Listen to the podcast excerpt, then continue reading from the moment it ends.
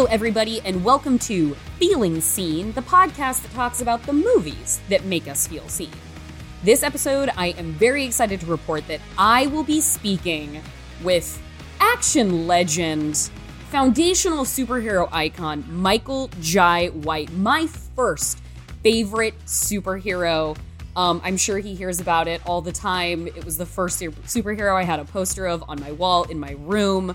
Um, back when he was the titular character in Spawn, he is a unbelievably accomplished martial artist. He is an actor, he is a director, he is a screenwriter. He has done it all at one point or another over the course of his prolific decades long career.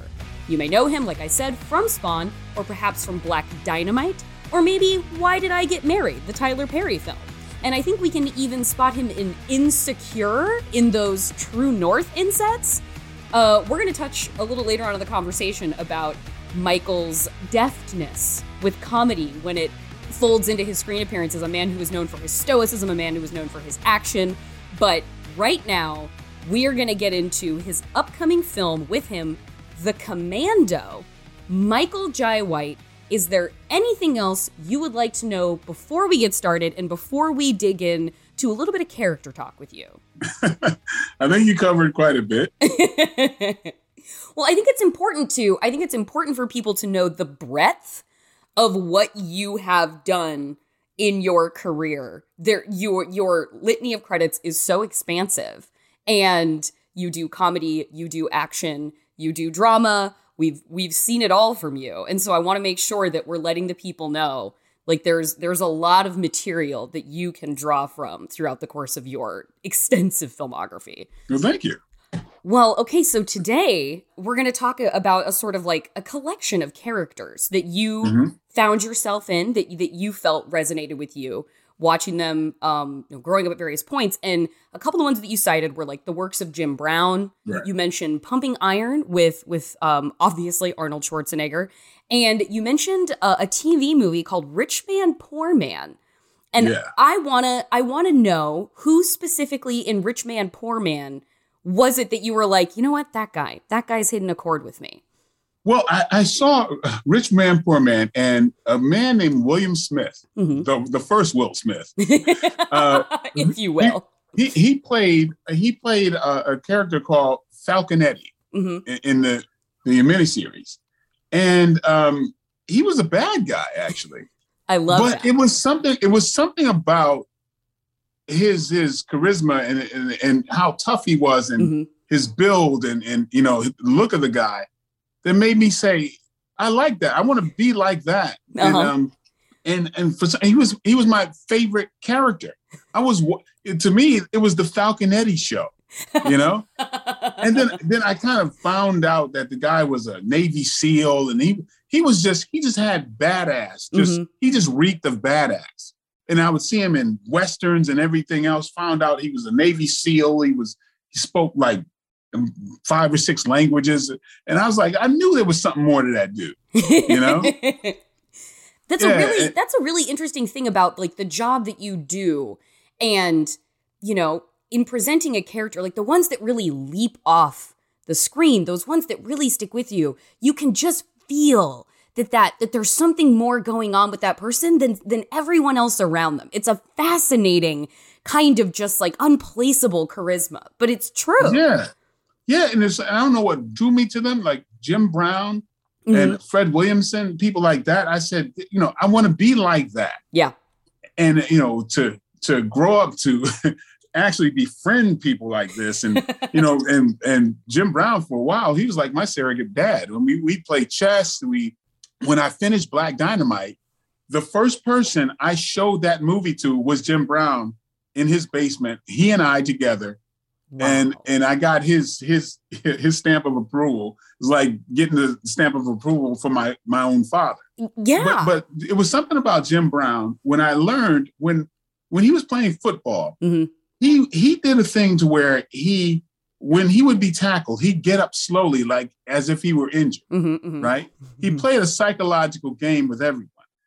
And so, you know, you think he's injured, and next snap of the ball, he runs over somebody again. He just kept doing it. And, and, and it was a thing of him fusing physicality with uh, intelligence.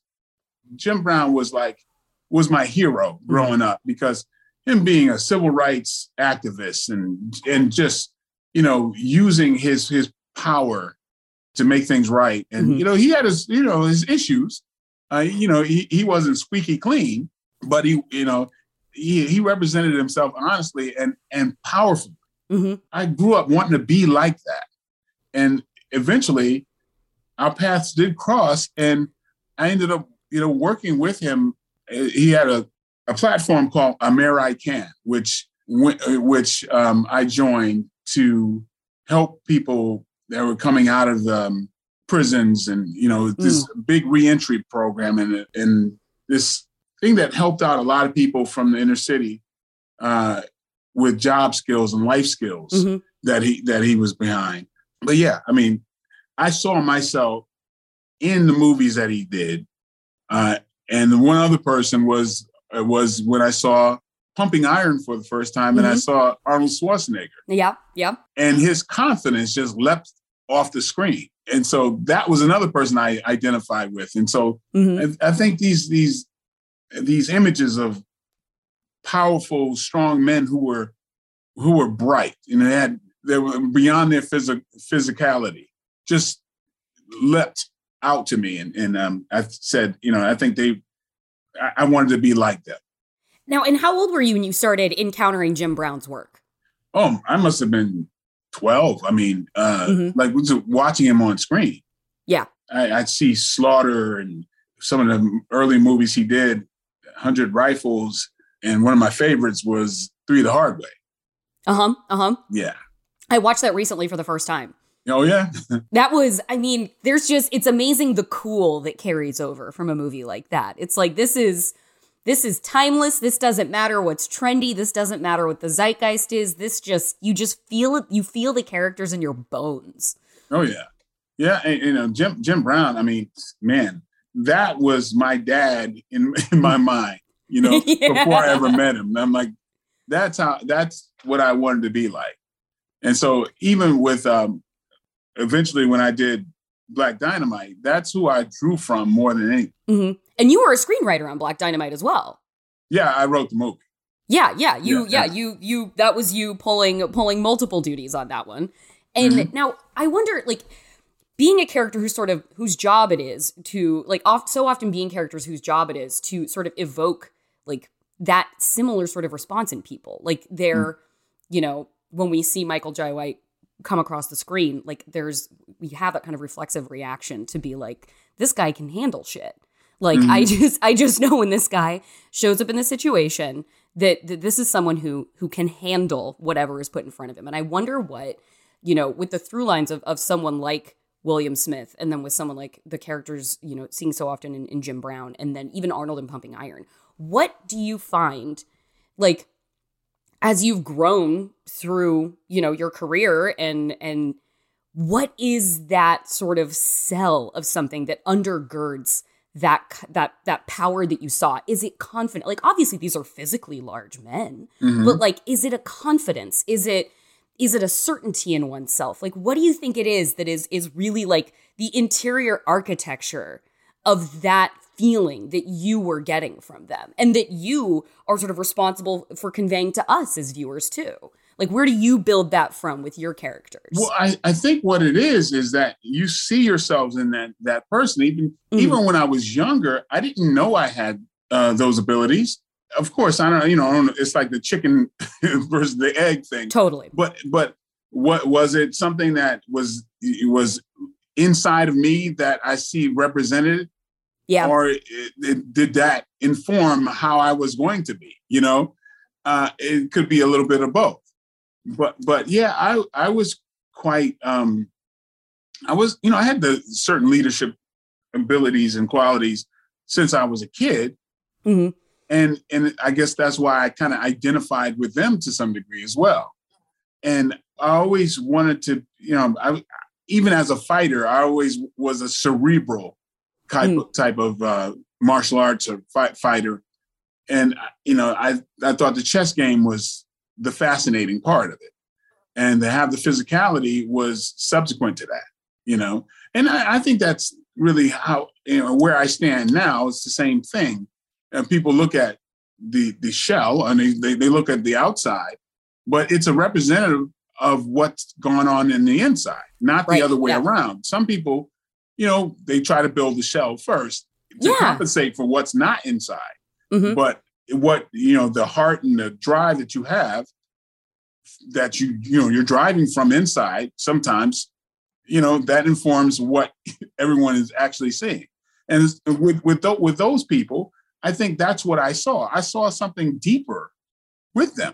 They weren't just brutes. They were they were right. to me really unusually balanced human beings.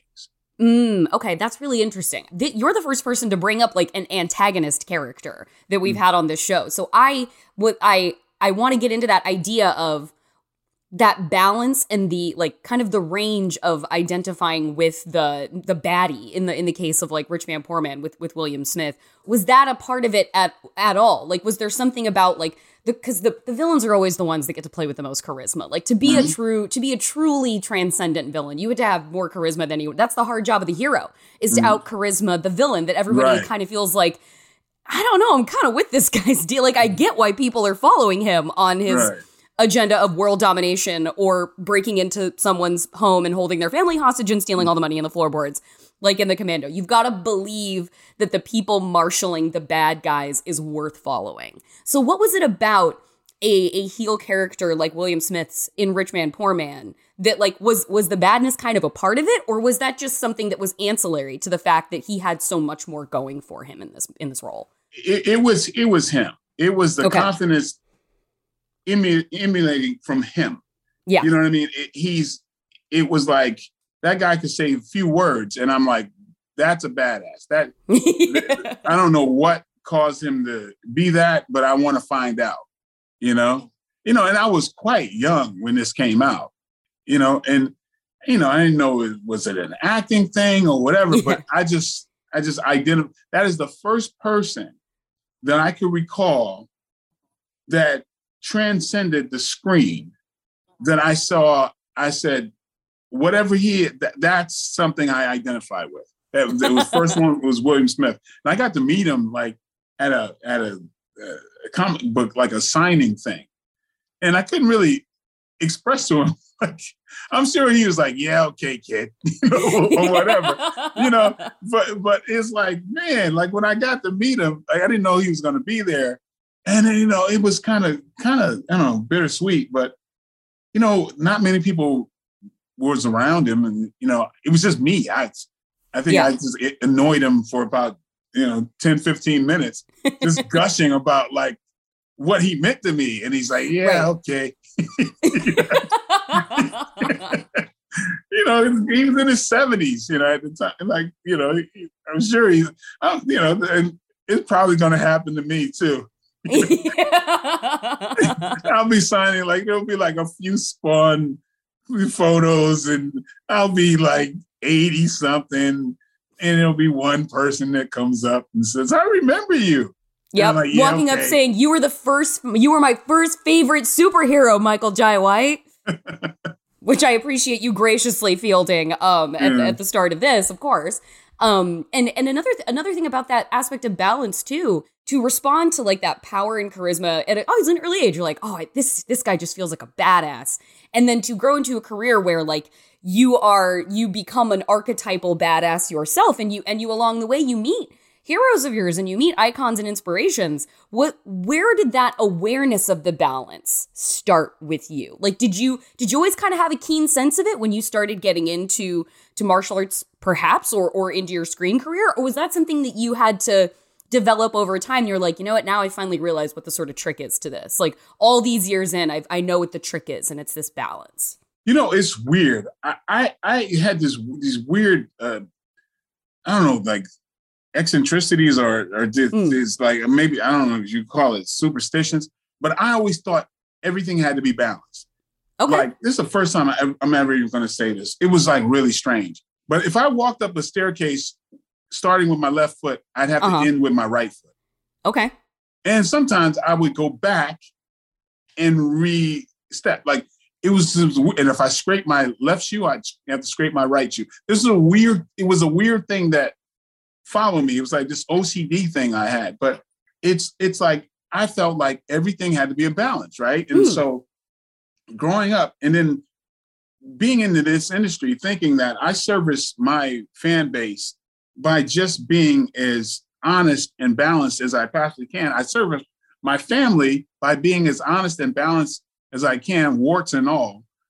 I feel I, I feel like okay, then I don't have to the arduous task of working too hard because right. I'm already that. You know, I behave as I mean, I, if I go into a movie like, you know, the movie I'm promoting now, like Commando, not much work has to be done because I don't really think that's much different than who I am. Like, okay.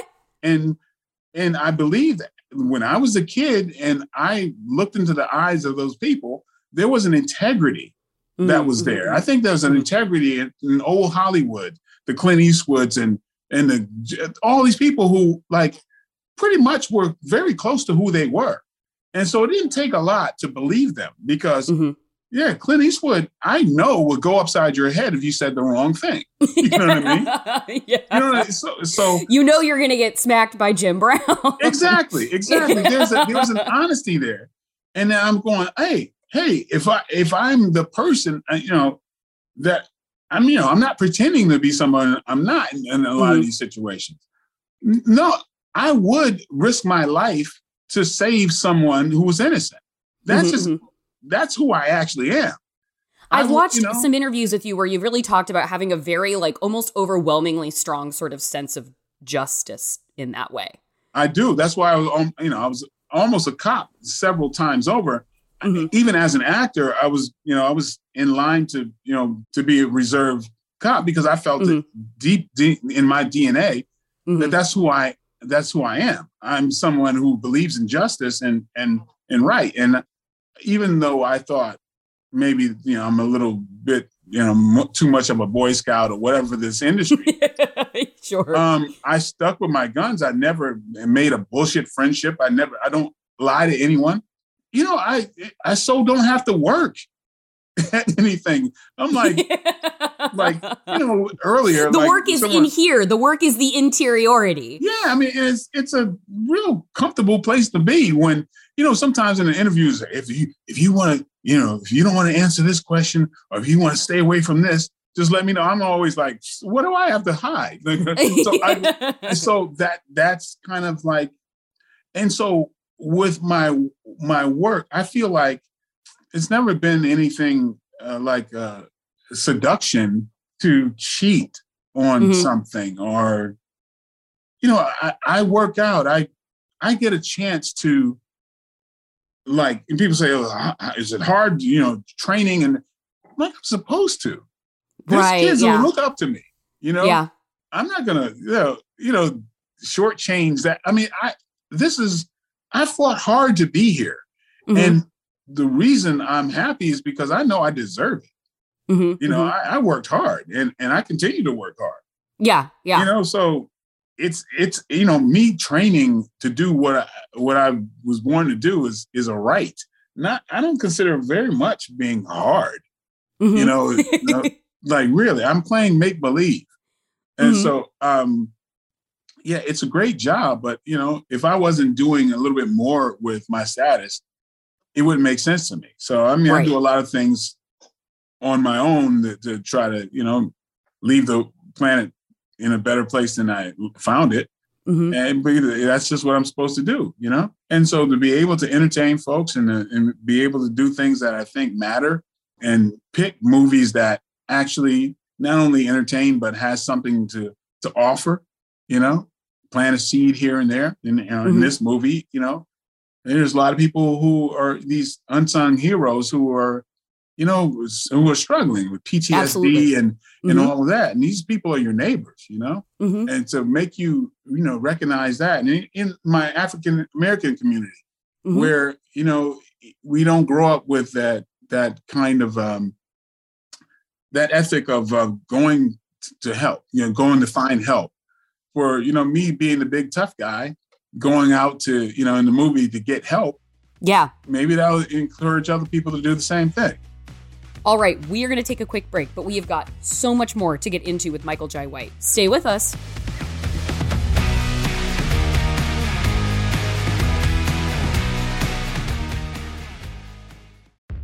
I'm Lisa Hanawalt. And I'm Emily Heller. Nine years ago, we started a podcast to try and learn something new every episode. Things have gone a little off the rails since then. Tune in to hear about low stakes neighborhood drama, gardening, the sordid, nasty underbelly of the horse girl lifestyle, hot sauce, addiction to TV, and sweaty takes on celebrity culture, and the weirdest, grossest stuff you can find on Wikipedia.org. We'll read all of it, no matter how gross. There's something for everyone on our podcast, Baby Geniuses. Hosted by us, two horny adult idiots. Hang out with us as we try and fail to retain any knowledge at all. Every other week on Maximum Fun. A man was walking along a beach which represented his life. At his feet were two sets of footprints, his and God's. But looking back down the beach, the man could see that in the hardest parts of his life, there was only one set of footprints. So the man said to God, Why is there only one set of footprints when times were hard? Where were you? And God replied, My precious child, I was in my car listening to the Beef and Dairy Network podcast. The Beef and Dairy Network podcast is a multi award winning comedy podcast, and you can find it at MaximumFun.org or wherever you get your podcasts.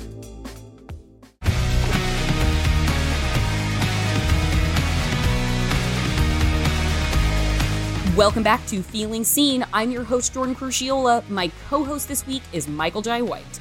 He has played Spawn in the original live action adaptation of the comic book Spawn. He starred in Black Dynamite, Exit Wounds, The Dark Knight. Let's get back to that conversation. He's got so much to say. No more delay.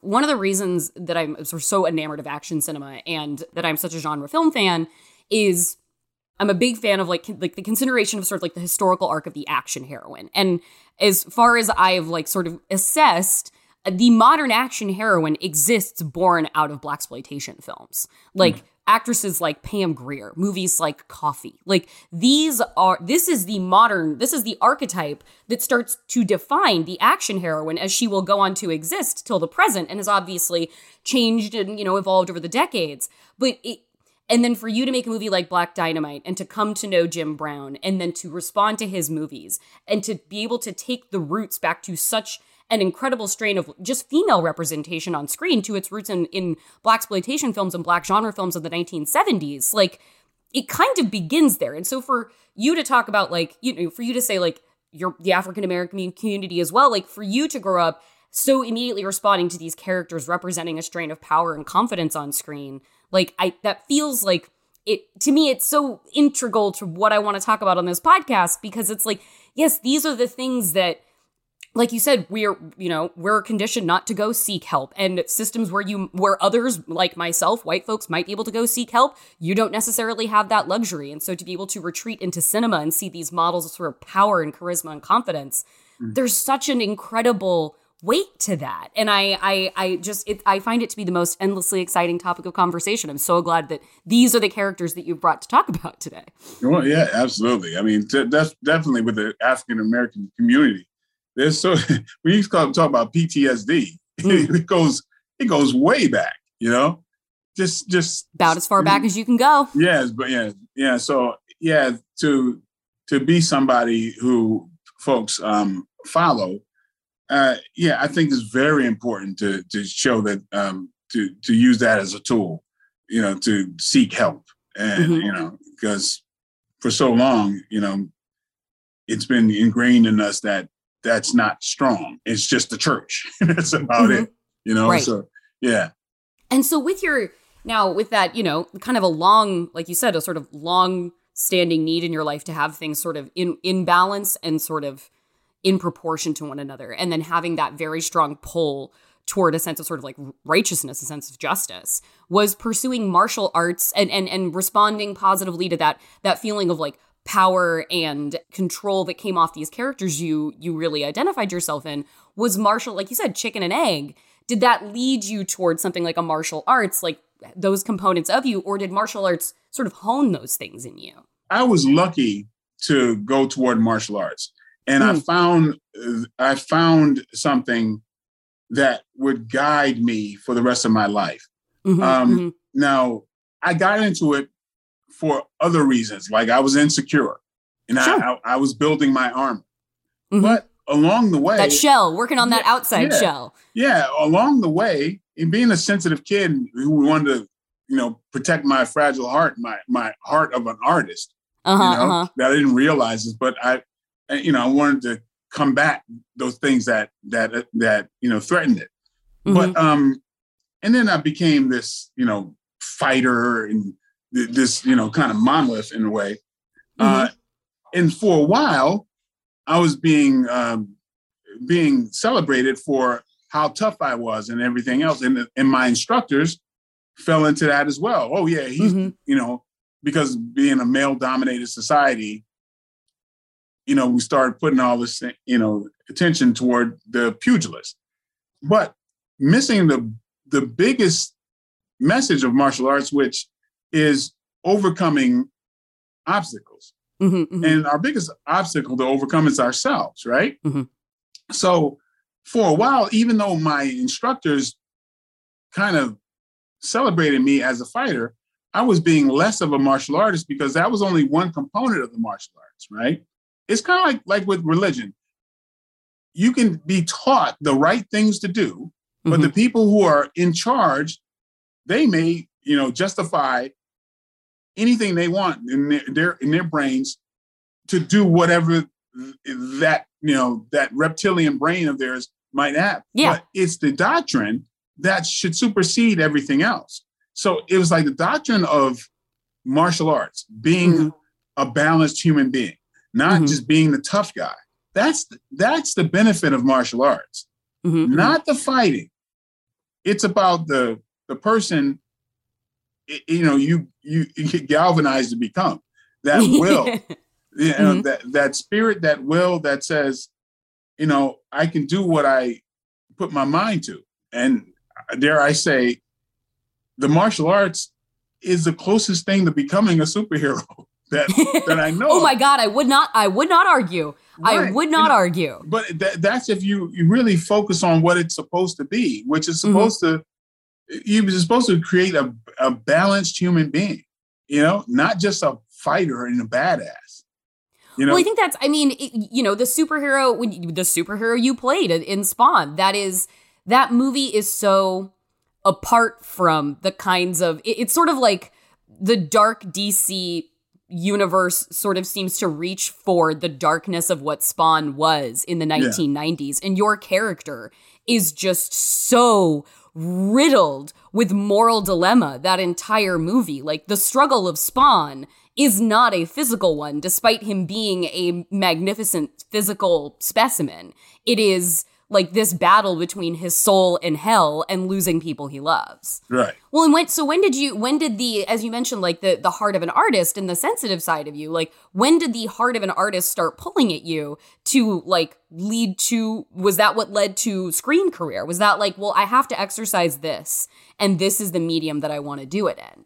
Well, yeah, I mean, I, it was like I was faced with reality uh, like later on. I mean, when I look back, I call it like my rosebud moment from, um, you know, Citizen Kane, basically. Yeah. Like I, in third and fourth grade, I was doing puppet shows for the class. That I create the puppets and I and I and I'd um create the whole you know, the whole show and did the voices and everything. Mm-hmm. When I was ten, I was shooting my own little um, Super oh, 8 wow. movies, and I was doing this like naturally. Uh huh. And um, you know, when I was a teenager, I, you know, I, I, was, I was doing these things and I was creating these, these narratives. Now, you know, I get older and I think, oh, well, I'm supposed to be, I'm supposed to be a computer science. I got to do the things that make sense, you know, mm-hmm. right brain fighting left brain. Yeah. And so, um, I'm thinking, okay, you know, going to law, going to things that make sense. But oh, but you know what? While I'm in college, I'm gonna I, am going to do these acting classes because mm-hmm. at least I'll have fun doing that.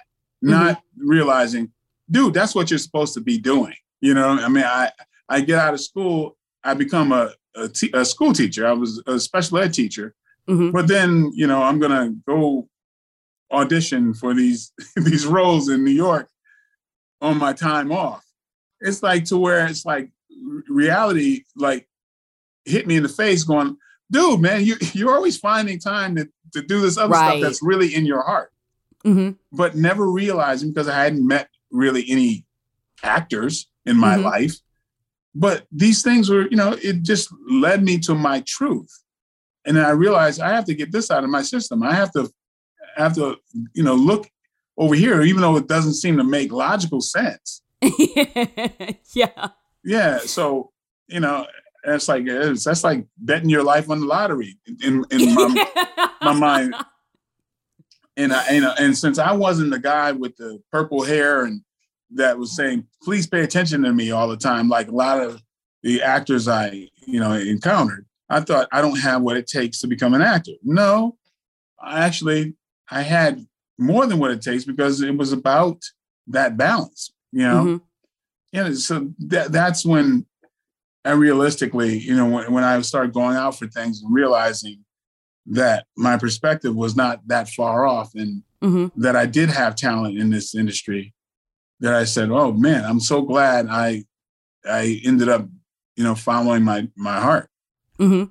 Yeah. Well, and, and then and then I, it was in it was in 1995 that the HBO film Tyson came out, and you Mm-hmm. played Mike Tyson in that. And I feel like you know with these Jim Brown is like a transcendent, like larger than life figure. Like. Jim Brown, the the, the football player, the screen the, the screen celebrity, the the legacy. Like he's he's one of those things that just sort of spans so many conversations that he's he he can't be sort of categorized in one box. And he's and then you have Mike Tyson, who was a phenomenon. Like you have this, and there's a, there's a conversation in the beginning of that movie. I was I was just watching it again, where it's like you know, and I was watching an interview uh, that you had given where you're talking about um it's with um Vlad TV, and you were talking about you guys were talking about how like there hasn't been like a, a main event heavyweight fighter in so long, like not one of those ones where the culture sort of stops and mm-hmm. reorients itself around this figure that like even boxing, not necessarily everybody's tuning into a match, but you know who Mike Tyson is, you you know who Joe Frazier is, kind of thing. And so I was was was Tyson kind of any kind of turning point for you being in that because he seems to sort of there's some there seems to be a through line in sort of the figure of Mike Tyson to these sort of powerful, incredibly charismatic, complicated figures that you were really drawn to when you were watching movies when you were young. Yeah, I mean, Mike Tyson. I mean, that that was a major um, launching point for my career. Of course, Mhm. It was a, a rare situation because here here I'm playing somebody who's the same age as me, basically, Right? Yeah. Yeah. which which never happens. Usually, you're playing somebody old or dead. Mhm. you know? Yeah, and so if I had gotten it wrong, it would be in front of everybody. And so the fact that um that uh, that was critically acclaimed and and some of Tyson's friends himself, you know, uh, you know, came to me like still to my- my my greatest uh compliment Mhm. uh came from Eddie Murphy Mm, who was a bad. good friend of Mike Tyson, who admitted to me on the set of uh, Nutty Professor. He, he said, "Man, I wanted to hate that movie because um, uh, Mike is a, a good friend of mine, but when I saw it, I thought this guy was great." He, and Wow. I, that was the most bizarre moment because um because of yeah and not to get too deep in it but a, a buddy of mine who was a the storyboard artist um, brought me to that set he was a storyboard art, artist on that set and he didn't warn me that eddie murphy was in a fat suit And so- okay. all i Wait, know so is did you this- have this conversation with Eddie Murphy while he was dressed as one yes of the Yeah. yes i had no idea I had no idea Oh I was talking to Eddie Murphy. There's some fat guys talking to me and saying that, you know, he he wanted to dislike my um my portrayal of Mike Tyson because he was a friend of his, but he shook my hand and I felt the foam, you know, because the, the fat hand was foamy. And I'm yeah. like, okay, what what and I realized the voice coming out of the fat guy What was Eddie near Murphy's what voice. circus funhouse am I in right now? And then my friend didn't even didn't even uh, because it was sworn to secrecy. So Right. you know, this is a year before the movie comes out. yeah, really? yeah. But yeah, so when I got that, still to this day is the greatest compliment of my work because if somebody doesn't want to like you and likes Uh-huh. you, that's got to be the best, you know. that does. You really won him over. You really won him over on that one. yeah, I'm, you know, I'm I'm I'm glad I didn't, you know, I'm glad I didn't like look away, going, like, "Who's this?" You know, who's this? Yeah, like who's this, who's this just random telling like thank you? yeah, Like I'm glad I won you over, sir. yeah, Anonymous sir. right. Um well I'm I'm coming down to the to the end of my time with you. So I I guess the question I kind of wanted to wrap up with was like you talking about how, you know, you feel like you're like, you know what? I I I work hard enough in all these other avenues to where the work itself of like of the job doesn't feel hard because like you feel like the work you do is really representative of yourself and it sounds like you know your efforts to to work at sort of balance and perspective like prepare you into the where like the work is kind of done by the time you get there and then you can execute. And so i wondered like you know is uh, among your many roles do you feel do you feel like one has most specifically sort of captured Michael Jai White, even knowing that your roles tend to like truthfully, honestly reflect you? Is there one where you're like, this one really particularly, they might as well have just called my character Michael Jai White. Like that might as well have been literally me up on the screen. that literally that that's happened so few times. It was a it was a series I did called Wonderland a long time Mm. ago, where I was I played a um the, the attending um physician and in, in an ER, uh, Mhm. but you know that was a series. Um, and uh, but honestly, there's a role that I've really played myself. And actually, when I was casting this role, it, the basically, basically Oz Scott, who's uh, one of the main directors in a in a TV series that I just completed the first season of, he says, "I just we just want you. you we want you to be you." And Uh-huh. I was like, "What a luxury! I can play." And, I'm, and it's a you know the series I you know, I just I just wrapped called Kingdom Business, where I play a character named uh, Caesar, Mhm. who's you know the character that they kind of constructed was based you know they they really wanted me to, to play me so that's rare that i can play me i've usually Mhm. played you know these kind of i don't know like um stoic characters Yeah. in, the, in the past or you know well black dynamite was is like an amped up version like but but but that's kind of closer to me in a way even though it's you know it seems weird but i'm i'm a goof i'm a, Uh-huh. I'm, I'm i every movie every serious movie you've ever seen me do believe it that before that camera rolled or after that camera rolled i was doing something silly okay. Okay. Um, and there is a silly version of whatever that serious movie is that's probably you know on the on the outtakes right.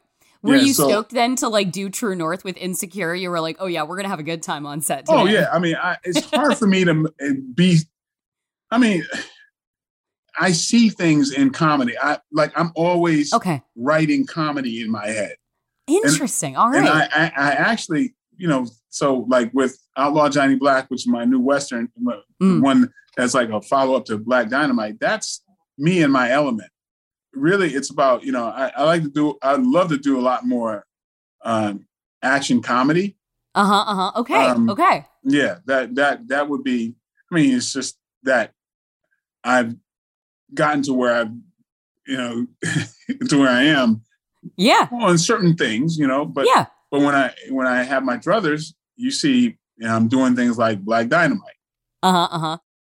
Well, you've done you've done so much in your career. I I look forward to the comedic action future that we could get from Michael Jai White because now I now that now that I know that that's all I that's that's all I want to see. Michael, thank you so much for taking the time to talk to us today. I so appreciate your input.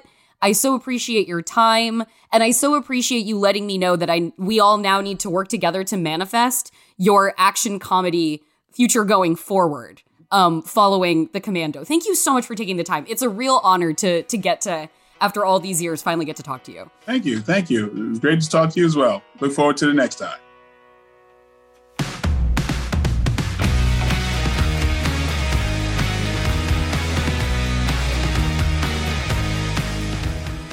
That was Michael Jai White, everybody. I said it in the conversation. I've been wanting to talk to this man for years. I've been a fan of this man for years. He is out there on that DTV movie grind. If you say in this world that their action movies are samey now and everything looks like a candy colored Marvel bomb, you're wrong, you're incorrect. You lack curiosity and the skill of discovery because there are movies like Michael's that you can go watch. Scott Adkins, I can pour through the list. His new movie is called The Commando, and it's available to watch on VOD. And you can stream that pretty much anywhere online. Uh, it might be available in a theater near you. I, I have not checked to confirm that, honestly. Uh, and hey, VOD in the time of COVID, live it up. Uh, but today, before we end, I've got to talk about one quick thing before I go. And there's no peg to this except for the fact that we find ourselves coming up again on an anniversary of sorts, which is the anniversary of Cathy Yan's Birds of Prey releasing into theaters to an insufficient reception. Critically, yes. Critically did very well. For me personally, it's the best superhero movie, but it came out right on that edge of COVID. Um, Asian markets like in China and South Korea, theaters were closing because of the scare. And then in the United States, it didn't necessarily perform up to superhero standards. And there was all this like bullshit narrative when it came out about like, well, if only it had been rated PG 13, then the young girls it was meant for could have all gone to the theaters and seen it. That's garbage. Sorry, Deadpool made a billion goddamn dollars and set like release records for the month that it came out. Then Deadpool 2 came out and like was pretty much a repeat of the same kind of success. And no one was like, you know what? It could have made 2 billion though if Deadpool had been rated PG 13. though they did go on to release a PG 13 cut just as a cash grab. You know, if only had been related, rated PG 13, then all the teen boys it was meant for could have had access to it like they didn't in the theaters. Sexist garbage. Birds of Prey I say like every February, we just make it like Birds of Prey month, and everybody who knows the truth of that movie shows up again and is like, let's rent this. Even if you own it, rent it again just to prove a point. And because you know what? I watched The Suicide Squad, the um, wonderfully fun James Gunn take on The Suicide Squad that came out, gosh, what was that, last year? It was it's so much fun. It's so good. And Harley Quinn, once again, the beating heart and soul of a Suicide Squad movie, and Margot Robbie just embodying this role so fabulously in such a madcap way. She's such a gifted physical performer. Uh, people who really watch and pay attention, they do sing her praises in the way that she deserves for being such a deft physical presence on screen. She is known for doing like a pretty fair portion of her own stunts. She's adapt she just adapts very well to very physical roles. She did a ton of the skating actually in I Tonya. She's just kind of she's kind of got it like that. It's, it's a part of it's a tool in her toolkit. And you just watched that head to toe, hairline, hairline to the bottom of her shoes. Gleeful psychopath with a heart of gold performance that Margot Robbie gives you. And it's like, you know what? Maybe Birds of Prey didn't quite do what it needed to do to get that auto green light from Warner Brothers. The Suicide Squad tumbled out of the gate strong and did dollars for the DC enterprise. So let's combine what we know, which is that the people want more Harley Quinn. They want more Margot Robbie, Harley Quinn. So give us that Birds of Prey sequel. Put her back together with the Black Canary and the Huntress and and give us give us that um bisexual catastrophe great time action comedy that is a Harley Quinn action film. More Birds of Prey. Um, yeah, that's my completely non sequitur rant for today because I'm just so passionate about it. And I have an always renewed sense of purpose to tell you that you missed out if you didn't see it and you owe us one. So you now you got to make it up to us. So that is it. That is the end of the show for today. You can follow us on Twitter at Feeling Seen Pod or join our Facebook group at www facebook.com slash groups slash feeling seen pod. You can also send us an email at feelingseen at maximumfun.org. If you want to follow me, I'm Jorcru on Twitter at J O R C R U, talking about yellow jackets. Our theme music is by Andrew Epen. Our senior producers are Kevin Ferguson and Laura Swisher, and this is a production of Maximum Fun.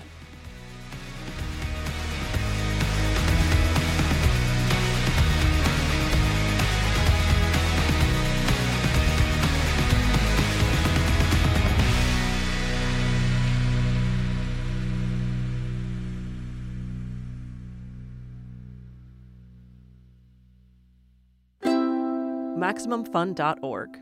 Comedy and culture. Artist owned, audience supported.